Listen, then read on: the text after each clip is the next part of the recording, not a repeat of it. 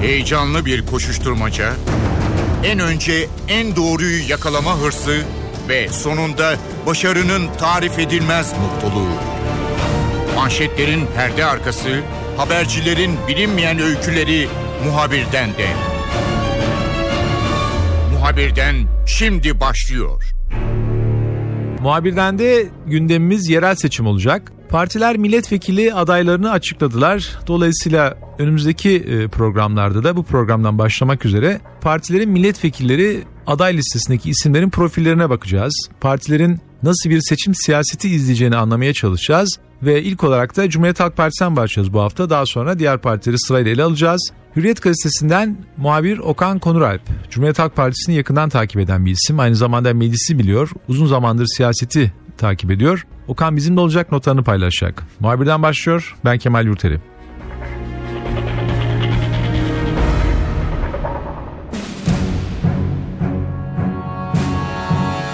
Okan sen uzun yıllardır CHP'yi takip ediyorsun. Sadece CHP değil, e, Ankara siyasetini yakından takip ediyorsun. Takip ettiğin ve ilk seçim döneminde değil bu. E, Cumhuriyet Halk Partisi'ni sana soracağız. Cumhuriyet Halk Partisi'nin e, milletvekili aday listesine baktığın zaman ilk değerlendirmen ne oldu?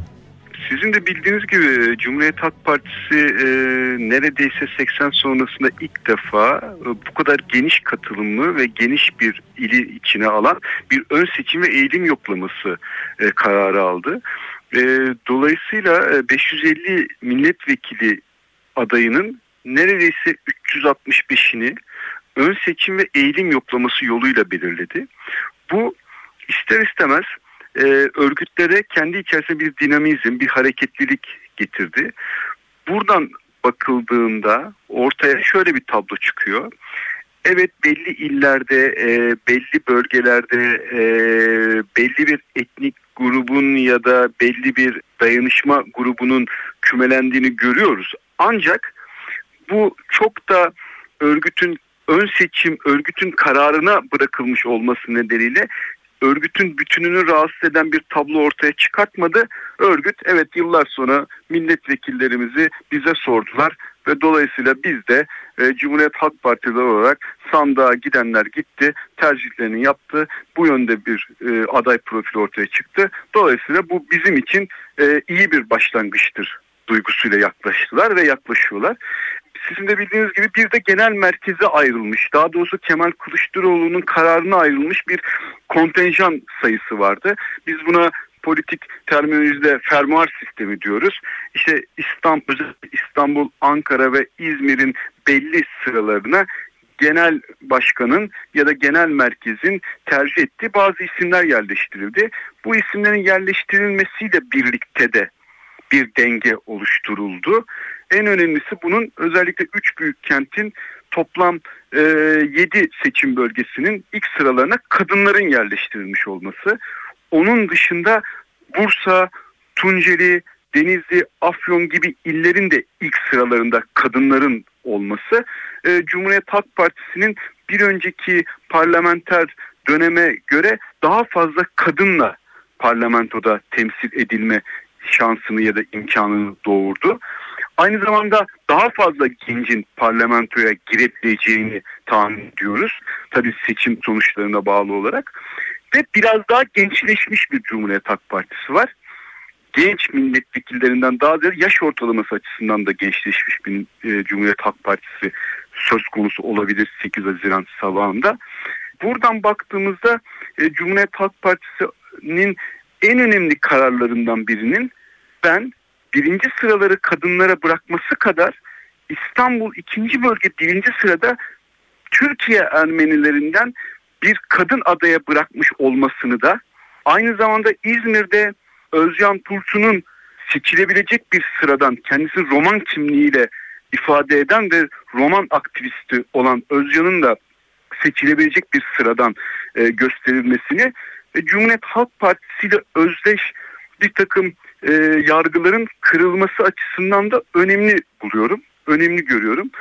Bu Cumhuriyet Halk Partisi'nin Kemal Kılıçdaroğlu'nun ortaya koyduğu yeni CHP daha genç kadınlara daha fazla e, söz hakkı veren toplumun farklı kesimlerine farklı renklerine daha fazla kendisine yer veren bir yeni CHP yaratma çabasının önemli örneklerinden birinin bu 550 kişilik listeye yansıdığını söylemek mümkün. Okan peki Cumhuriyet Halk Partisi'nde özellikle teşkilat konusunda e, geçmişte çok bir takım kararların alındığını, CHP teşkilatı konusunda genel merkezinin çok belirleyici bir takım roller üstlendiğini görürüz. Hani faksla değiştirilen veya oradaki bölgenin partilerinden çok e, bir şekilde daha baskın bir rol izleyen genel merkez tarafından şekillendirilen teşkilatlar olurdu CHP'de. Ben son durumu bilmiyorum. Bunu en iyi bilenlerden biri sensin. Belki böyle bir durum da olmayabilir. E, bize izah edersin. Şimdi böyle bir milletvekili profili ortaya koydu e, CHP. Genç, daha çok kadın var. Genç CHP'nin böyle bir arzunun yansıtıldığını söyledin. Peki teşkilatlarla bu genç milletvekilleri çalışabilecekler mi veya teşkilatlar da böyle bir gençleşmeye gitti mi ki bu seçimlerde bu milletvekillerinin e, arkasında duracaklar mı? Öyle bir destekleri olacak mı? Uyumsuzluk var mı yoksa e, tersi bir durum söz konusu? Evet senin de söylediğin gibi e, özellikle bu bir milat oldu bizim e, kavramsallaştırmamıza. 80 sonrasında neredeyse Cumhuriyet Halk Partisi hemen hemen birçok siyasi parti gibi milletvekili adaylarını merkezden belirledi. Merkezden belirlemek şöyle işte Cumhuriyet Halk Partisi özelinde söyleyelim ve Cumhuriyet Halk Partisi'nin yakın dönemi özelinde söyleyelim. Deniz Baykal, Önder Sağ, Eşref Erdem üçlüsü vardı ve bu üçlü üzerinden, bu üçlünün tercihleri üzerinden şekillenen bir milletvekili profili çıkardı. Bir süre sonra Eşref Erdem partiden ayrıldı ve bu iki, özellikle 2007 listeleri ağırlıklı olarak Deniz Baykal, Önder Sal ikilisinin tercihleri üzerinden şekillendi. 2011'e gelindiğinde yani Genel Başkan Kılıçdaroğlu'nun ilk genel başkan olarak milletvekili listelerini belirlediği 2011'de ise e, partiyi yeni tanıyan, genel başkanlık koltuğuna e, kendisini genel başkanlık koltuğuna getiren Önder Sav'ı tasfiye ederek 2011 seçimlerine gelen Kemal Kılıçdaroğlu için önünde bir ön seçim yapma tercihi yoktu. Ve bu Kemal Bey de Kılıçdaroğlu da daha çok el yordamıyla diye tabir edilebilecek bir takım tercihlerle milletvekili listelerini hazırladı. Ancak genel merkez yönetiminde işte Sezgin Tanrıkulu gibi, işte örneğin Sencer Hayatı gibi, e, örneğin işte e, şu anda e, bir süre sonra kendisiyle yollarını ayırmış olsa da Birgül Ayman Güler gibi, Süheyl Batum gibi isimleri de genel merkezde kendi tercihi olarak genel merkez yönetimine aldı. Fakat sonrasındaki süreçte Kılıçdaroğlu'nun vermiş olduğu en büyük sözlerden biri mutlaka ön seçim. Büyük oranda ön seçim sözüydü. Ee, 2011-2015 arasında da partiye taşıdığı bir takım insanlarla da yolunu ayırdı ya da onlar kendilerini genel başkanından ayırdı. İşte Emin Öker Tarık'ın ayrılması, parti kurması gibi e, ya da Hüseyin Aygün örneğin farklı bir dünyadan Hüseyin Aygün'le arasında Tunceli'den Tunceli milletvekili olarak gelen Hüseyin Aygün'le Kemal Kılıçdaroğlu arasında bir yol ayrımının zaman içerisinde ortaya çıkması gibi. Yani Kemal Kılıçdaroğlu da aslında işi öğrendi, siyaseti öğrendi, güvendiği ya da kendisine yakın bulduğu bir takım isimlerle nasıl yolların ayrılabileceğini öğrendi.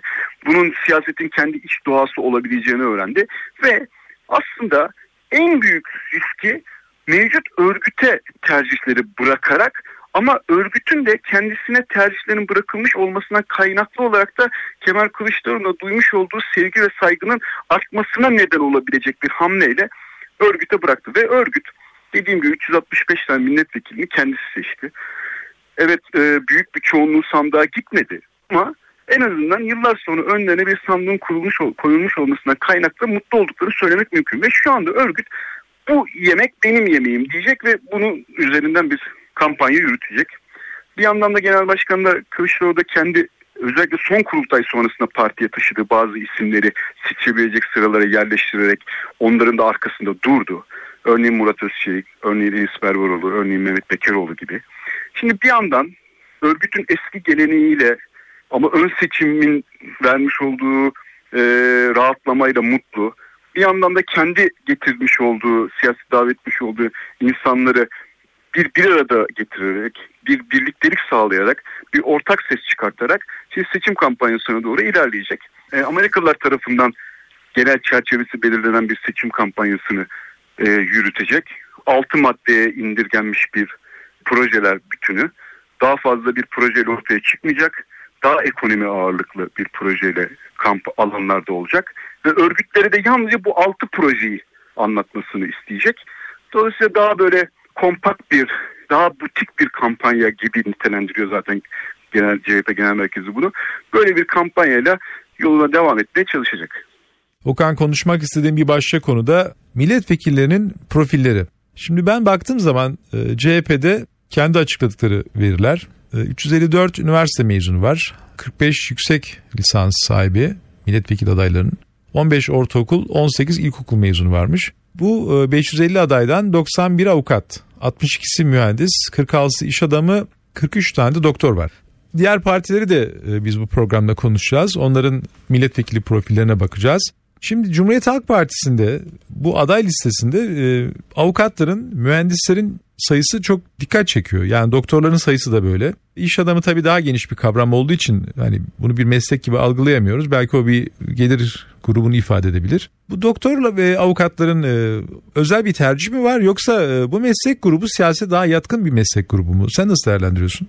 Ya birincisi bu iki iki meslek grubu siyasete yatkın bir e, meslek grubu ama bu biraz Türkiye siyasal siyasi partiler yasasıyla ve aynı zamanda Türkiye gibi işte hala gelişmekte olan ülke olmanın getirdiği sosyolojik gerçeklikle de ilgili biri. Avukatlar kabul etmek lazım ki öteden beri daha sol sosyal demokrat bir dünyanın meslek erbabıdır. Bu işte bunun neden ve gerekçelerine çok uzun uzun girmek gerekmez ama aynı zamanda da vakitleri vardır kendilerine ait bir serbest bir meslek grubudur.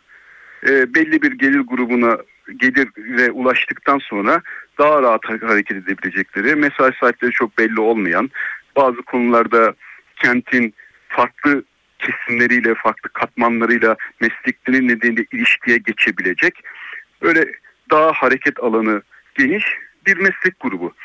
Kamu görevlileri malum aktif siyaset yapamıyorlar. E, bir yerde çalışansanız da tırnak içerisinde patronunuz performansınızı mensup olduğunuz siyasi partiye değil kendisine e, ayırmanızı ister. Dolayısıyla serbest meslek sahiplerinin biraz işine döndü. Avukatlar böyle. Doktorların da şöyle bir yanı vardır. Derde çare olursunuz.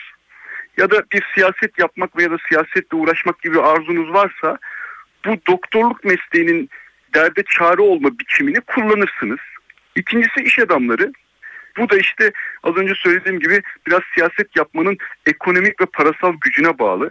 Siz az önce bir takım rakamlar verdiniz. Onlara meslek hanesinde serbest diye yazanları eklediğiniz zaman aslında çok daha fazla iş adamı, müteahhit ya da işte kobi sahibi gibi insanlar ortaya çıktığını göreceğiz. Bu da şöyle espriyle, şöyle tanımlanabilir.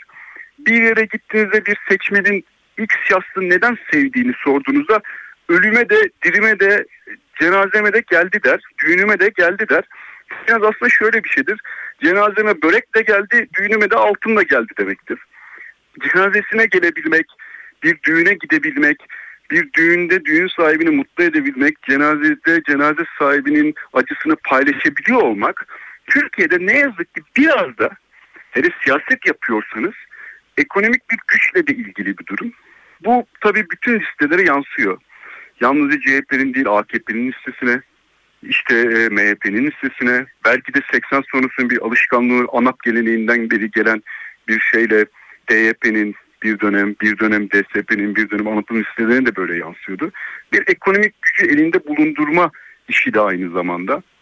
Malum işte bunun davulcusu var, bunun delegesi var, bunun yedirilecek, içirilecek, oturtulacak, kaldırılacak, işine derdine e, derman olmaya çalışacak insanları var. Ve dolayısıyla ister istemez bu siyaseti ancak bu tip insanlar yapabiliyor. Genel başkanların eline de bu tip ekonomik güçleri olmayan ya da bu tip siyasi çevreleri olmayan akademisyenleri, gazetecileri ya da bir bilim adamını ya da bir sanat adamını, e, sanat insanını işte o yüzde beşlik ya da merkez yoklamasıyla genişletilebilen yüzde yirmi beşlik dilim içerisinden listelere sokmak kalıyor. Onun dışındaki ön seçim ya da e, Anadolu'nun çeşitli kentlerinde siyaset yapma şansı biraz avukatlara, doktorlara ve biraz da ekonomik gücü iyi olanlara kalıyor. Evet Tokan dediğin gibi hem zaman hem de para meselesi işte düğünde altın e, cenazede börekle gitmek gerekiyor Türkiye'de siyaset için. Şimdi meclisin geneline baktığımız zaman dediğim gibi biz diğer partileri de böyle biraz profil incelemesi yapacağız. O konuya bakan muhabir arkadaşlarla önümüzdeki programlarda. Muhtemelen e, AK Parti'de de böyle bir profil var. E, MHP'de de muhtemelen böyle bir profil var. Yani hani 40 avukat buradan girse AK Parti'den atıyorum 50 avukat girse MHP'den de işte filan neredeyse milletvekili sayısının e, meclis e, aritmetiğinde yani %50'sini oluşturacaklar gibi duruyor bu meslek grubu. Ben tabii bu meslek grubunu böyle bir kenara koymak istemiyorum. Ee, bu meslek grubu da tabii e, siyaset yapar veya buna şüpheli de bakmıyorum. Ama hani bir gözlem sormak istiyorum. Böyle e, seçildikleri zaman e, bu meslek grupları hani meclis çatısı altında kendi mesleklerini biraz daha desteklerler mi? Hani bir ortak hareket etmek veya o kesimin, o meslek grubunun haklarını biraz daha fazla savunurlar. Böyle bir şey olur mu yoksa hani genel parti politikasına mı uyarlar? Ne yaparlar? alışılmış olan ve bildiğimiz olan genel parti politikalarına uydukları yönde. Yoksa dediğiniz gibi sizin de az önce söylediğiniz gibi mecliste bu tip meslek örgütleri neredeyse kendi meslek mensupları kendi meslek örgütlerini kuracak kadar hatta birçok ilde ildeki mevcut baroya üye avukattan ya da mevcut mühendisler odasına üye mühendisten daha fazla üyeye sahip kişi olacak kadar bir araya geliyorlar. Dediğin gibi onlarca avukat, onlarca doktor, onlarca mühendis. Fakat genel parti politikalarından, genel siyaset hattından çıkamıyorlar. Çıkamamalarının bir sonucudur da biraz da Türkiye'deki son yaşanan tartışmalar. AK Parti'nin ya da MHP'nin ya da CHP'nin kulisine girdiğinizde örneğin e, son dönemde yaşanan tartışmaları partisinin genel eğiliminden genel hattından farklı değerlendiren onlarca avukatın meclis kürsüsüne çıktığında ya da bir oylama sırasında partinin genel hattı üzerinden, genel kararı üzerine oy kullandığını biliyoruz. Bu çok fazla yansımıyor. Yansıma fakat nerede yansıyor ağırlıklı olarak? Daha böyle periferide kalmış, kenarda kalmış belki bir meslek grubundan daha ziyade bir iş alanlarında belki bazen yansıyor olabilir. Örneğin işte şu anda çok belki bir spesifik bir örnek gibi olacak ama geçmiş geçtiğimiz dönemlerde eczacılarla ilgili bir takım kararların alınmasında AKP ve CHP'nin ve MHP'nin eczacılarının ortak hareket ettiğini gördük. Ya da örneğin bazen muhasebecilerle ilgili ya da mali müşavirlerle ilgili bir takım kararlar alındığında gördük. Ama toplumun çok önünde olan ve çok belirleyen, belirgin olan önemli meslek gruplarının bir takım problemlerinin çözülmesinde, sorunların çözülmesinde sağlıklı adım atılamıyor. Tıpkı Türkiye Mimarlar ve Odalar Birliği, e, Mimarlar ve Mühendisler örgütlerine yönelik bir takım müdahalelerin söz konusu olduğunda mühendislerin bir araya gelememesi gibi ya da barolara yönelik bir takım e, eleştiriler olduğunda farklı partilerin avukatlarının ortak bir zeminde buluşamamış olması gibi. Bu Türkiye'nin biraz da siyaset yapma şeyi. Çünkü genel merkezin ya da genel grubun bir takım kararlarından aykırı hareket ettiğimizde bir sonraki seçimlerde listeye girememe tehlikesi var. E, siyasette yapılmaya başladığı zaman sürekli yapılmak istenen bir durum, bir alan. Kimse siyasetten kolay kolay vazgeçmiyor. Dolayısıyla senin söylediğin anlamda bir sonuç ortaya ne yazık ki çıkmıyor genel kurulda. Okan çok teşekkür ederim. Kolay gelsin.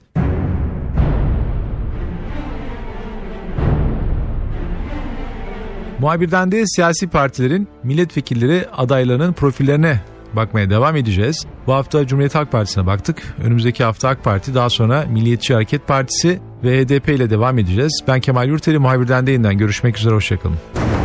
Haber için değil de haberin hikayesi için şimdi onlara kulak verme zamanı. Muhabirden NTV Radyo'da.